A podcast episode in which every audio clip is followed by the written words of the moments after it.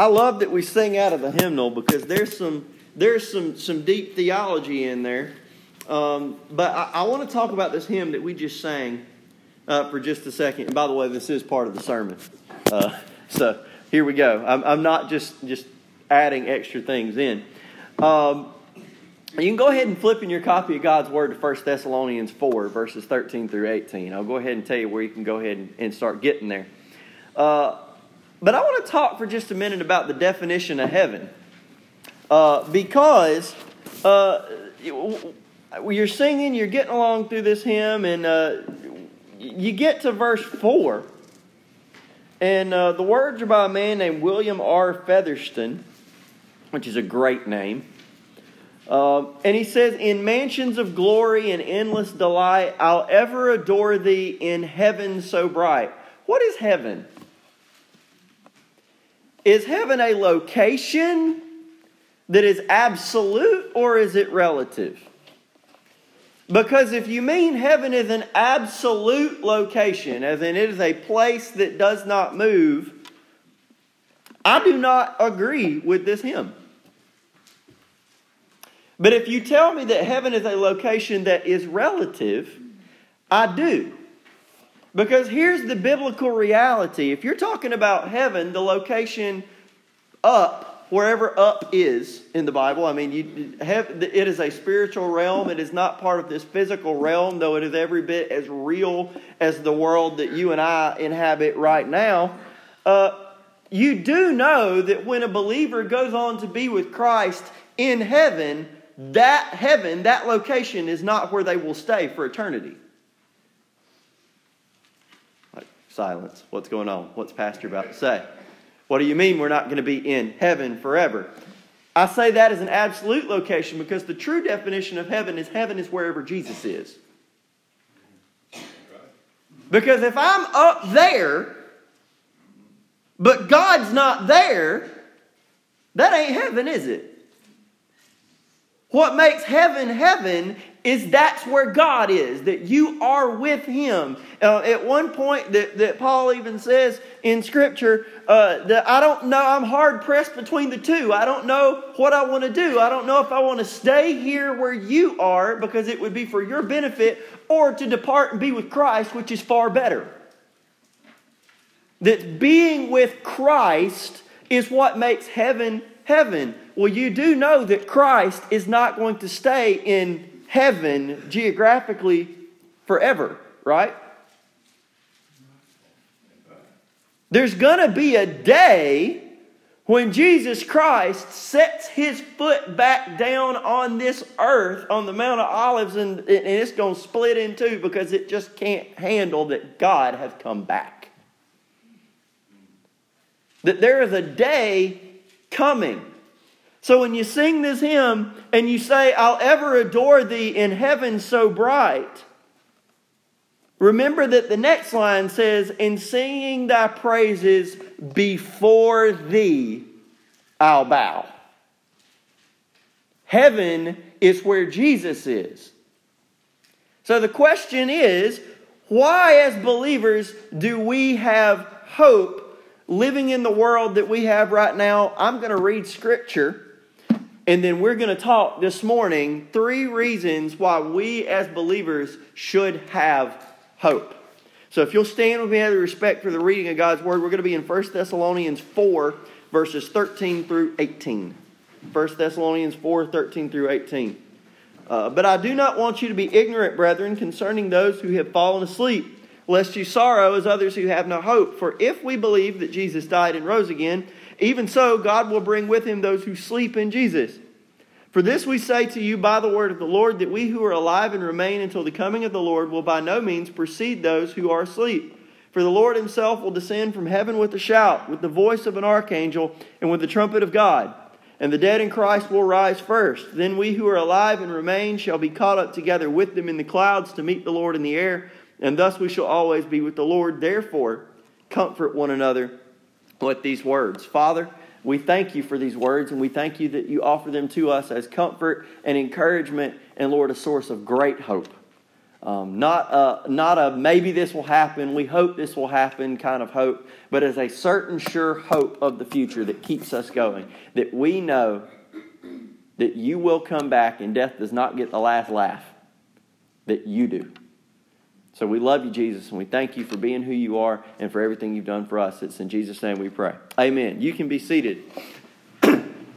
Give you a couple of couple of uh, ground rules I guess, before we start dealing with this passage, uh, is first, uh, when I say hope, I alluded to this as I just prayed, but when I say hope, there is the 21st century modern definition of hope, which is, you know, I hope that there will be enough turkey for me at Thanksgiving this week. I hope, there probably won't be. Um, I hope that we will have good weather tomorrow.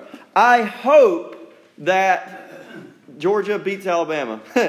um, I hope these are not sureties. Okay? They're things that I want to happen, but I have no guarantee that it's going to happen. Right? The biblical New Testament definition of hope is not that kind of hope. That's not what the authors of Scripture mean when they say hope.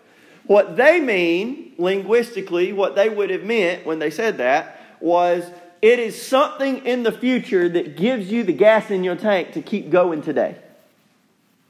That you know something is coming. That it's not here yet, but you know that it's coming in the future. And because you know that it's coming in the future, you can keep putting one foot in front of the other foot today. And you experience hopes like that too, don't you? You do. That uh, I, I remember I worked at a hardware store when I was growing up, and we used to get closed at six.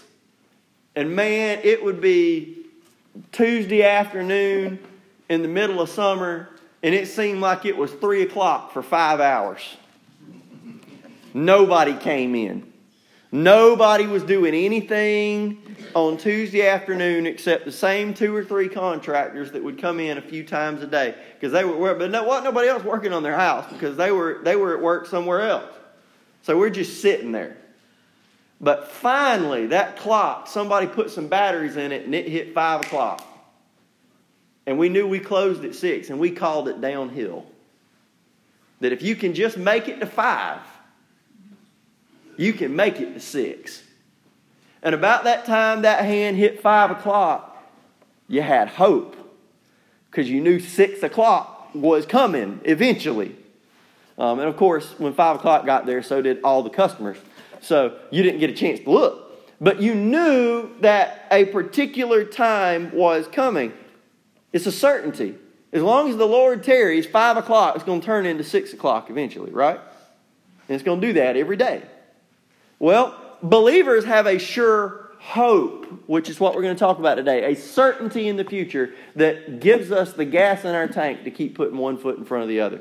That's what we talk about when we mean hope. Secondly, th- this might be confusing, but I don't look at this passage, 1 Thessalonians 4 13 through 18. This is not a passage about death. This is not. This is about a passage, or this passage is about the opposite of death. That's why it's hope. If this passage were about death, that's not very comforting or very hopeful. But this passage is not about that. It's about the inverse. We've been going through the Apostles' Creed, and the last two that we have to have to get through it, I told you these last three are actually kind of linked. The forgiveness of sins, we talked about the forgiveness of sins, that Jesus Christ, being God through his death on the cross, he, he has the ability to forgive sins. And once you've come to Jesus Christ in faith and put your trust in Him, your sins have been forgiven, then you have the sure hope of the resurrection of the body. That's what we're talking about today. That's what the passage is about. And because we have the sure hope of the resurrection of the body, we can look forward to the life everlasting. That those last three work together. This passage is about the resurrection of the body. And that Paul is dealing with a church in Thessalonica that uh, he had kind of a, a laundry list of things that, that had to deal with it. He had to deal with endurance. He had to deal with purity, Lord, that you, or, or church, that you would just keep on keeping on, that you would live a brotherly and orderly life, that you should treat each other well. And then also, he says, I don't want y'all to be ignorant of something. And that he doesn't mean that in an insulting way. He says, I want to make sure you are not forgetting something that is central to your faith. It is something that if you let it go, if you miss it, I know this can shock y'all. Get ready for sarcasm. I know this can shock you, but you know Christians can get depressed too. You ever know that? Christians can. We can get down, real down. And Paul says, I don't want you to be ignorant. When you get to those moments, I don't want you to not remember something that you need to know. So, first, I want us to see that believers in Christ should view death differently, which is central to this passage, which is not about death. That Paul says, But I do not want you to be ignorant, brethren. When he says brethren, who's he talking to? He's talking to us, he's talking to Christians, very specifically. I don't want you to be ignorant, brethren, concerning who? Those who have fallen asleep. That he is referring to believers that have, in common parlance, that they've died. They've died in Christ. He says, I don't want you to be ignorant, brethren, concerning them. I don't want you to think the wrong thing about them. And he says, concerning those who have fallen asleep, lest you sorrow as others who have no hope. So, why does Paul use the word sleep? He uses the word sleep because sleep contains meaning that died does not contain. When I go lay down in my bed at night, I say I'm going to sleep, not I'm going to dead. Why do I say I'm going to sleep? Because the, the idea is I'm going to wake up in the morning. I'm going to get up. Well, Paul says, I don't want you to be ignorant concerning those who have fallen asleep, lest you sorrow as others who have no hope. And now he draws a line. He says, There are those Christian, not there are those Christians who, but Christian, you, there are those who have no hope. Who are they? On the one side of the line that has hope, you've got the group that Paul addresses as brethren. These are the ones he does not want to be ignorant, that he does not want to sorrow as who? As the folks on this other side of the line. The folks who have no hope. Now, what's the only difference between those who have hope and those who don't? These are the brethren. That's it. These over here have not trusted Christ. Now, the rest of this passage is exceedingly hopeful and it's exceedingly encouraging and it's exceedingly comforting, particularly in times when you need it. But there's also a very stark distinction and a very clear warning in this passage that on this side of the line where you have never trusted Christ, there is no hope. That it's not very theologically accurate, but there is a classic, uh, I don't know if you can call it poem or if you can call it epic um, but uh, the, the medieval poet Dante wrote um, a, a, a, whatever it was. It was a piece called the Inferno. And, and it's, he starts at the, at, at, the bottom of hell and works his way up into the divine comedy, and he looks all the way through the bottom of hell, all the way to the tops of heaven, and he's telling you what he's seeing along the way. And when he describes the doorway to hell, there's a sign above it that says, Abandon hope, all ye who enter here that there's no way out. Once you cross that threshold, that's it. That Paul says on this side of the line, where you have never trusted Christ, if you die in that state, he says there is such a thing as sorrowing like those who have no hope. So let's go ahead and get that out of the way. If you're here today, right now, and you've never trusted Jesus Christ, I promise you, the folks in, here, folks in here who love Jesus would not be upset right now if you interrupted my sermon and said, Pastor, I need you to tell me how to trust Jesus. I will stop right now and, and we will lead you to Christ right now, and then we'll pick right up off and you can stand on this side of the line. I'll be fine with that. Okay? That that needs to be said at the outset, that there is this side of the line. But for those over here who are brethren, to not understand the difference between the death of a believer and the death of an unbeliever is to put yourself in a situation where you expose yourself to unnecessary sorrow. That is not to say that, that a believer dying is not sorrowful. Uh, look at John 11, verses 33 through 36. It's on your handout. Uh, this is uh, uh, when Lazarus had passed away. Um, Therefore, when Jesus saw her weeping, and the Jews who came with her weeping, he groaned in the spirit and was troubled. And he said, Where have you laid him? And they said to him, Lord, come and see. Famous verse because of it being short. Jesus wept. And then the Jews said, See how they loved him. Y'all, Jesus, it, it, that set of words that says he groaned in his spirit and he was troubled, that's not heaving sobs of sadness. It's anger. Why is Jesus angry? Why is Jesus frustrated? Why is Jesus upset? Y'all, because death is bad. Death is worth mourning over. And then he weeps. It's worth being sorrowful over. But for a believer, now Jesus' sorrow, though, was very different from everybody else's. Why was Jesus' sorrow different? If you go back earlier in that chapter, chapter and you look at Lazarus' sisters, they keep saying, if you had been here, he wouldn't have died.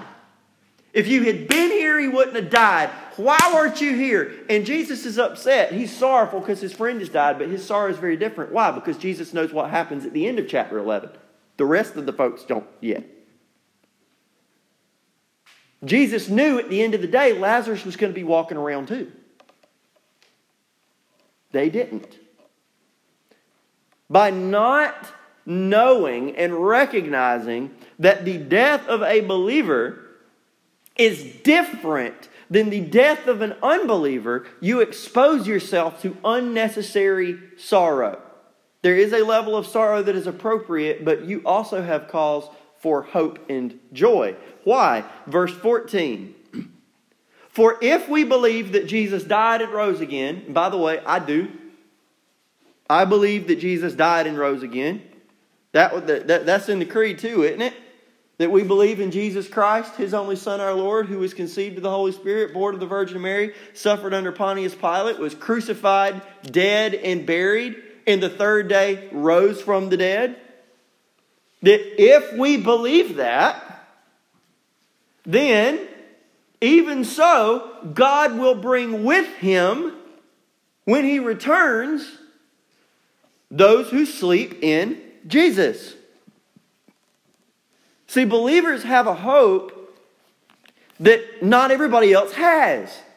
That our life, our existence, our hope is tied up in Jesus. And if Jesus has beat death, then he will beat death for us. And if Jesus is coming back, we will come back with him. And if Jesus rises and he gets his glorified body, never to die again, then we will get a glorified body, never to die again. That if a believer is wrapped up in Jesus, which is the definition of being a believer, then any benefit that Jesus gets of the resurrection, we get it too. We get it too. And it's a guarantee. but if you forget that, you stop living in John 11, you stop living in John 4, or, er, and uh, um, you stop living in 1 Thessalonians 4, and you start living in Ecclesiastes. Because if you forget this, if you're ignorant, the way Paul said, Look at Ecclesiastes. Now, y'all listen. If you want to get cheered up, there are two books you don't read. You don't read Lamentations because it's literally Lamentations. Okay? So if you're, if you're sad and you want to get cheered up, don't read that. Uh, and if you're sad and you want to get cheered up, don't read Ecclesiastes.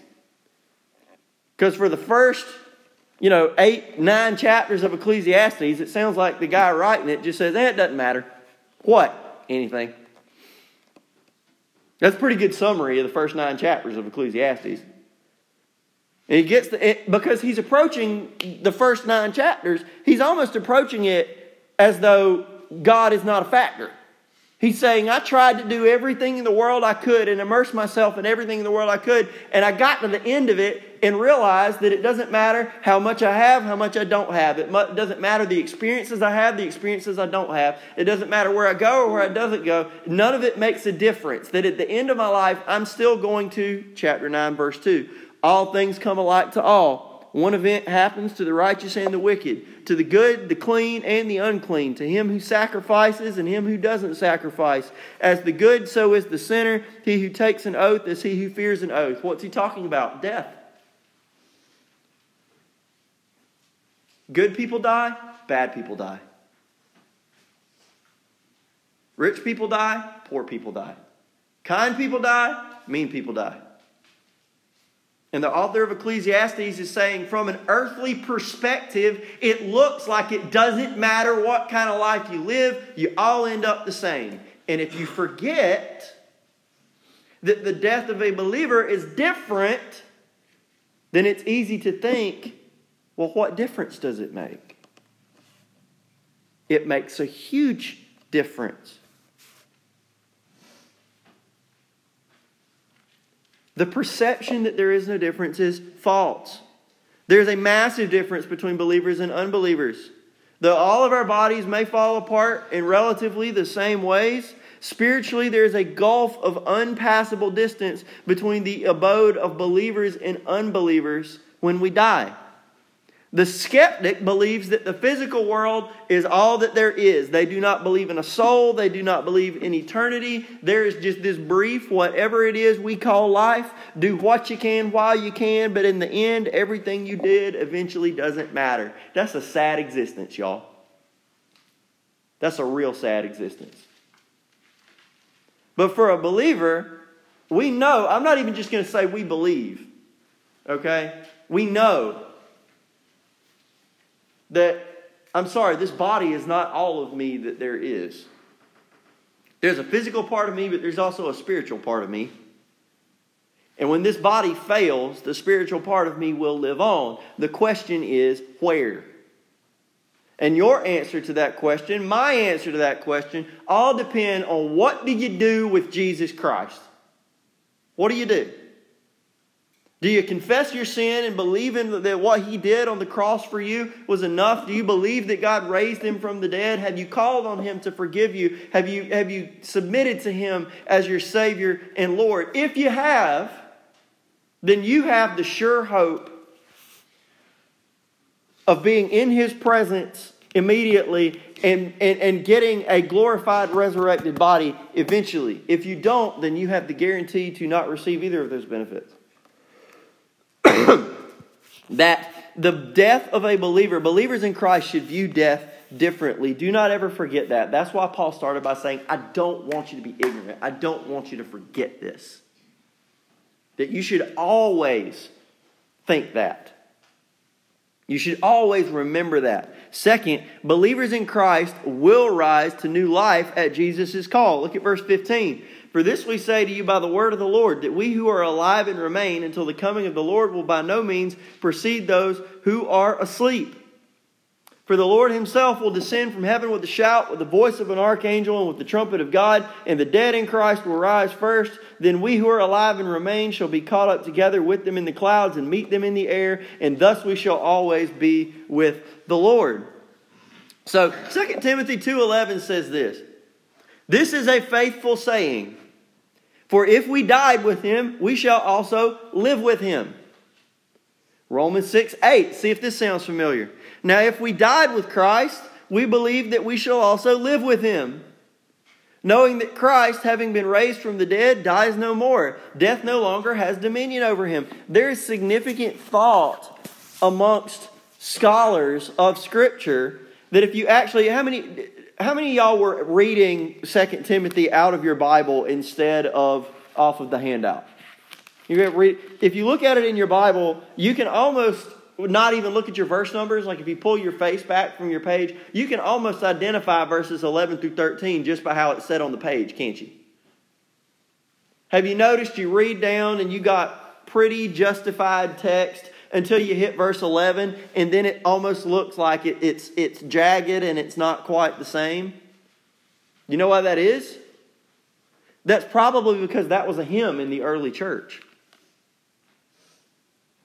You're probably looking at a song that they would sing. Or you're probably or, or you might be looking at something similar to this Apostles' Creed.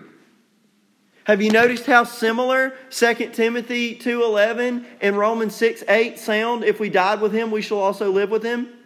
Romans 6.8, if we died with Christ, we believe we shall also live with him. Have you noticed how similar that sounds? This is like when you're having a conversation with somebody and you have a realization and you say, I once was blind, but now I see. That you pulled that from a psalm to make a point. That's exactly what Paul is doing in those two passages. That the early church wrote into their music, wrote into their worship, wrote into their, their, their creedal recitations if we die with him, we live with him. And by the way, the martyrs found out that the reverse is also true. If they live with him, a lot of them died with him. But when Christians talk about the, res- the, the resurrection, and the skeptic says, Well, I'm glad that makes you feel better, but there's no such thing as a resurrection, what's their reasoning? Well, they believe that there's no such thing as a resurrection because they believe that there's no reliable record of the dead ever rising. They doubt the Bible. They doubt what it says. And this logic even exists in Scripture. Paul says in 1 Corinthians 15 12, if Christ has preached that he's been raised from the dead, how do some among you say that there is no resurrection of the dead? Listen to me, church. Christianity, it's not a gamble, but it is a bet. And let me tell you what I mean, because we as Baptists, we don't, we don't gamble, right? You know, that, that that's kind of a classic Baptist thing. Christianity, forgive the poker analogy. Yes, I'm going to make a poker analogy from the pulpit. I'm going to do it. Okay, y'all ready? Christianity takes all its chips and it shoves it into the middle of the table against anybody who doubts it. and says, I'm putting everything I got on the resurrection of Jesus Christ. Y'all listen, if somebody ever definitively finds the body of Jesus Christ and can prove that that is Jesus Christ, never come back in this building again. Never read your New Testament again. Because Christianity's false. Right? right. Because if Jesus is dead, then everything he said is a lie. Everything the apostle said is a lie. But here's the kicker He's not dead. He's not. And the skeptic says, Well, prove it. Here's my question to the skeptic What amount of proof is going to be enough? How much do you want? Do you mean to tell me Everybody saw Jesus die. Okay? He was out there, public. It was a public execution. Everybody saw him die. The Romans stationed a guard outside of his tomb. And when you read that, when you read, if you go back and you read the account of the crucifixion, burial, and resurrection, and you read a guard, don't think they took one guy with a spear and had him standing outside. A guard was almost 20 people. 20 professional Roman soldiers, members of the most powerful military unit in the history of humanity until about 200 years ago. There was a guard of them standing out there. And you mean to tell me that an entire government and an entire religious establishment that had a vested interest in proving that Jesus Christ had never risen. All they had to do was produce the body. Interesting how that never happened, isn't it? It's really interesting how, in the exact city where Jesus was crucified, A religion based on the resurrection of Christ blew up in that same city amongst all the people who saw him crucified. That's interesting, isn't it? It's really interesting how hundreds of people who lived contemporary to Jesus were willing to be fed to lions and be willing to be forced to drink poison and be willing to be exiled and be willing to have all kinds of things happen to them because they would rather have that happen to them than deny that Jesus rose from the dead. That's really interesting that that happened, isn't it?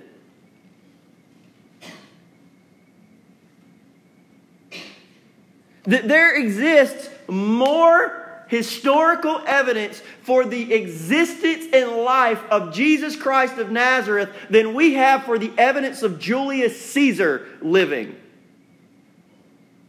But the skeptics will believe in Julius Caesar, but will not even believe that Christ walked the earth, some of them. My question is not whether or not it's believable, but whether or not you're willing to believe it. There is ample evidence for anybody. If any of y'all say, Well, I would like to see some of this evidence, call me, and if it's not more than like three y'all, I'll buy you a book.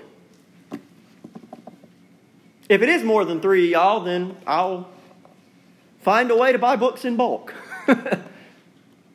but y'all, there's plenty of evidence that I can't spend the rest of my time in this sermon giving y'all. But the fact of the matter is, it is believable, rational, and even historically likely even from a non Christian perspective.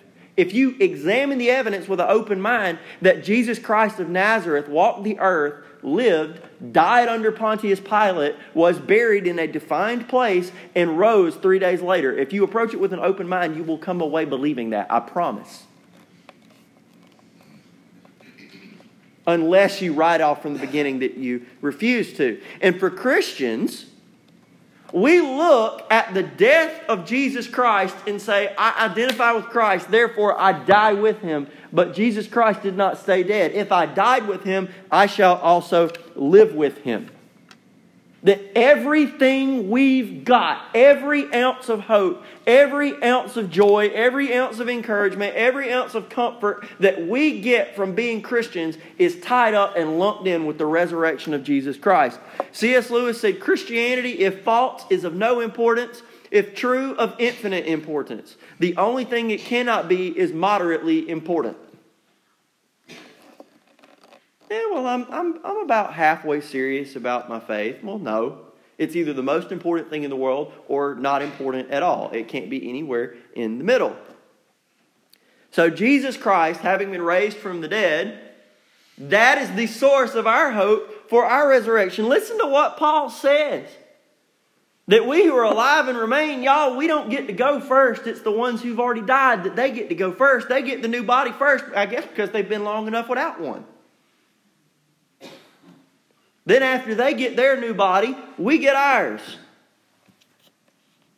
And this isn't some quiet thing that happens in the middle of the night. There's a celebration that there are trumpeters, there are archangels shouting.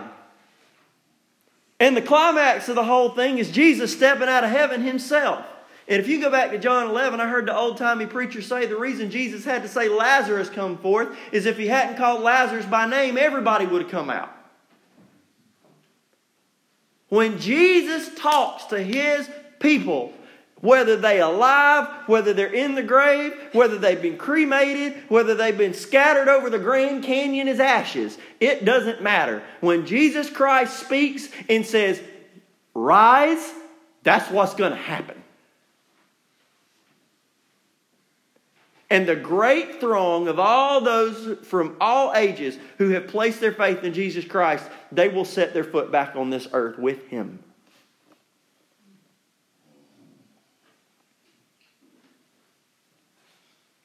John 14, 3. And if I go and prepare a place for you, I will come again and receive you to myself, that where I am, you may be also. And that's the definition of heaven that where I am, you may be also. You ever just sat down and thought, man, I could just about deal with anything if Jesus was sitting on this bench next to me? There's going to come a day when you'll never leave his presence.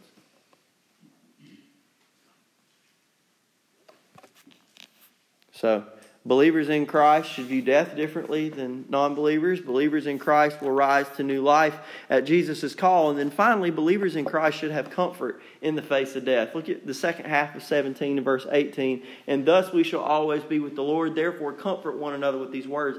Uh, I was reading a commentary that I thought made a very good point on this passage that it's really easy to get into deep, intricate theology in passages like this. I mean, it really is. You're dealing with the resurrection, you're dealing with glorified bodies, you're dealing with the return of Christ, you're dealing with, uh, you know, the way skeptics view death versus the way believers view death. There's a lot of theology in there. But Paul tells you in verse 18 what the point, excuse me, of this passage actually is, and what is it? Comfort one another. That's the point of this passage. It's, it, it's here for our comfort that we should have comfort in the face of death. That doesn't mean that we view death and it doesn't hurt us, that we don't grieve, that we don't mourn, but we ought to take comfort from the fact that there's a resurrection coming. You know,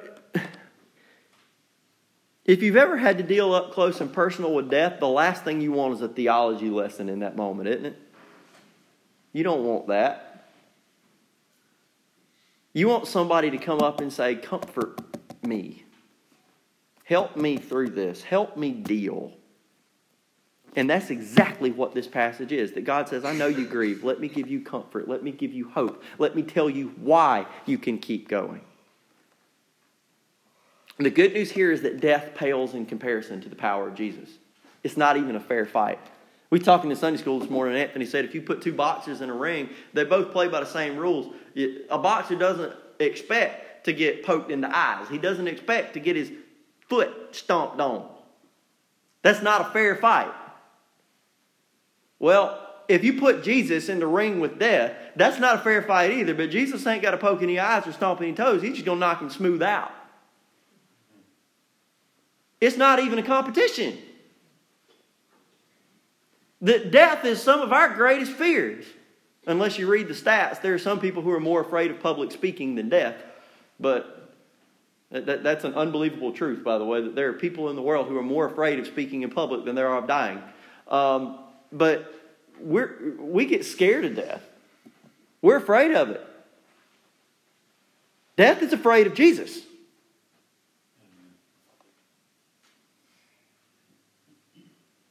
The most comforting thing a Christian can know is that no matter what happens on this earth, we end up with Jesus.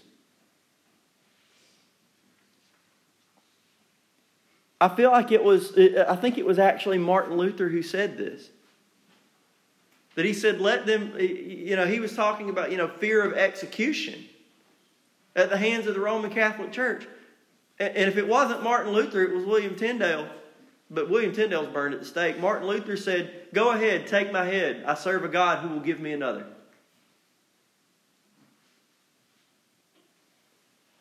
Y'all, the worst thing that can happen to a believer is that we get sent to be with Jesus. That's the absolute worst thing that can happen. And that ain't bad.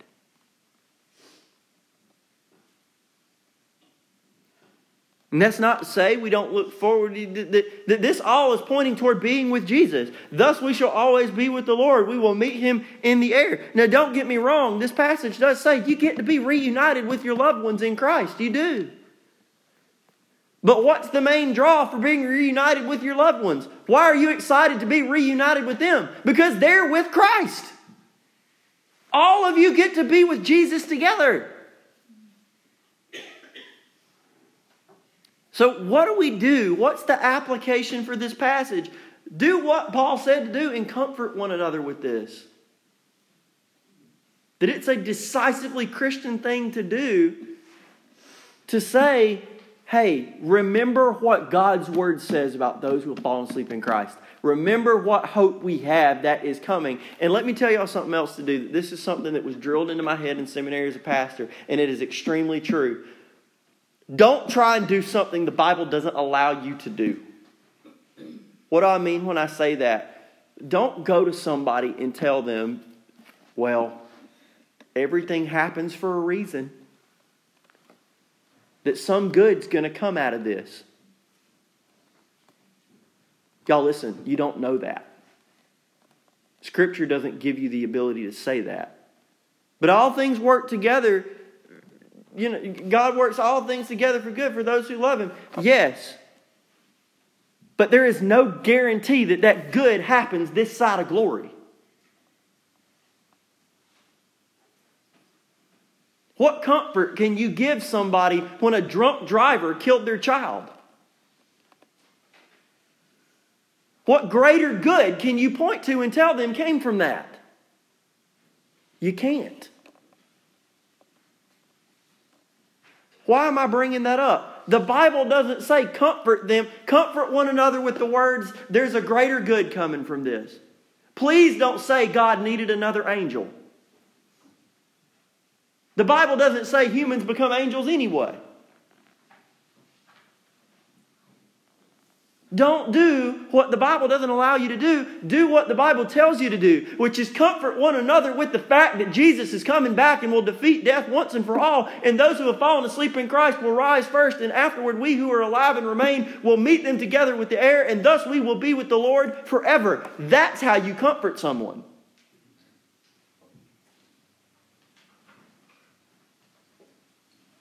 When it hurts, don't try and explain something that you can't explain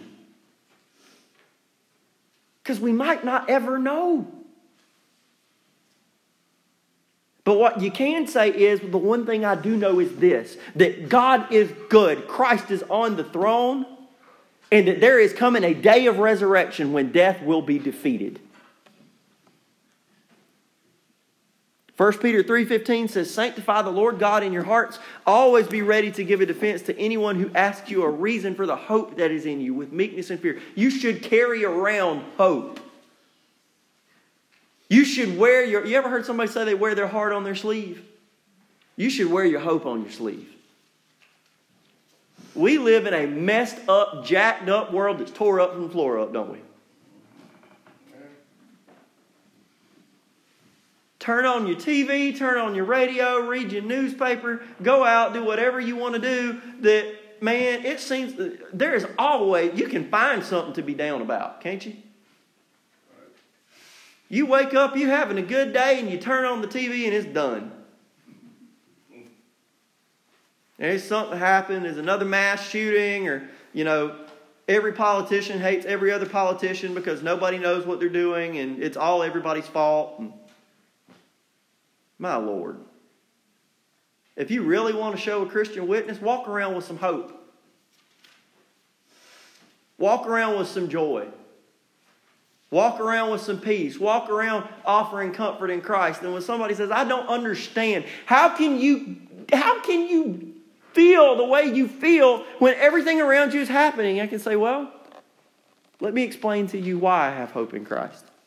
Always be ready to give that reason. Then John 14, 27, 28, Jesus says, Peace I leave with you, my peace I give you. Not as the world gives, do I give to you. Let not your heart be troubled, neither let it be afraid. You have heard me say to you, I am going away and coming back to you.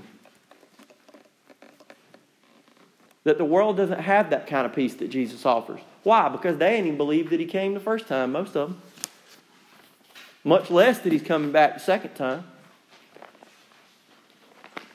But we as Christians don't just believe, we know.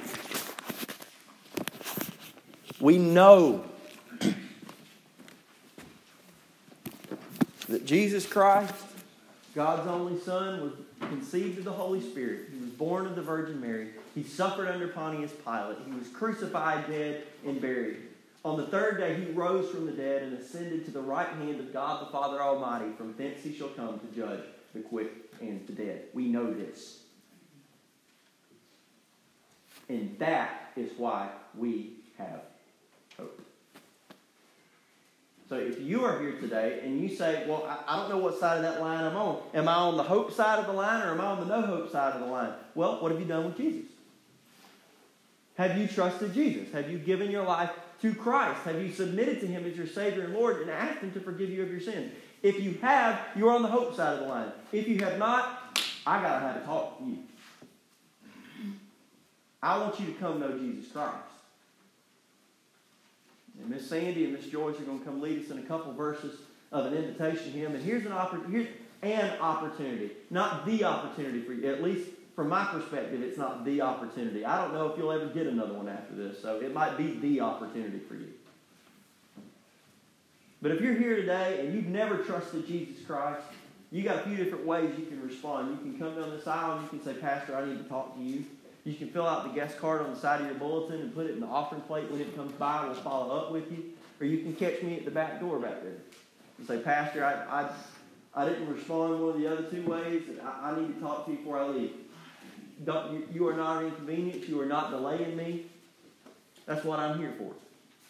So I'm going to pray, and if you need to come, you come. And all you who already know Jesus, we believe prayer is, is, is a big deal and it works, right? Amen. Okay. Well, then you need to be praying for the folks in here who don't know Jesus during this entire invitation. And if you can't sing and pray at the same time because you need to have one thing going on in your mind at a time, I'd rather you pray than sing. But if you can do both, do that because I like having singing. It's good. But I'm going to pray, and if you need to come, you come. Father, thank you for today. Lord, we thank you for the hope that we can have because Jesus, you're alive. We thank you that you're alive. And Lord, we thank you that you offer salvation to any and all who would call on you. That your word says, if anyone uh, can, uh, believes, confesses with their mouth that Jesus is Lord, believes in their heart that God has raised him from the dead, they will be saved. Lord, I pray that there will be somebody here today who confesses with their mouth and believes in their heart and therefore will be saved. And I'm just going to leave it at that, Lord, and trust your Holy Spirit to do the rest. It's in Jesus' name we pray. Amen. Amen. number 307. Please stand.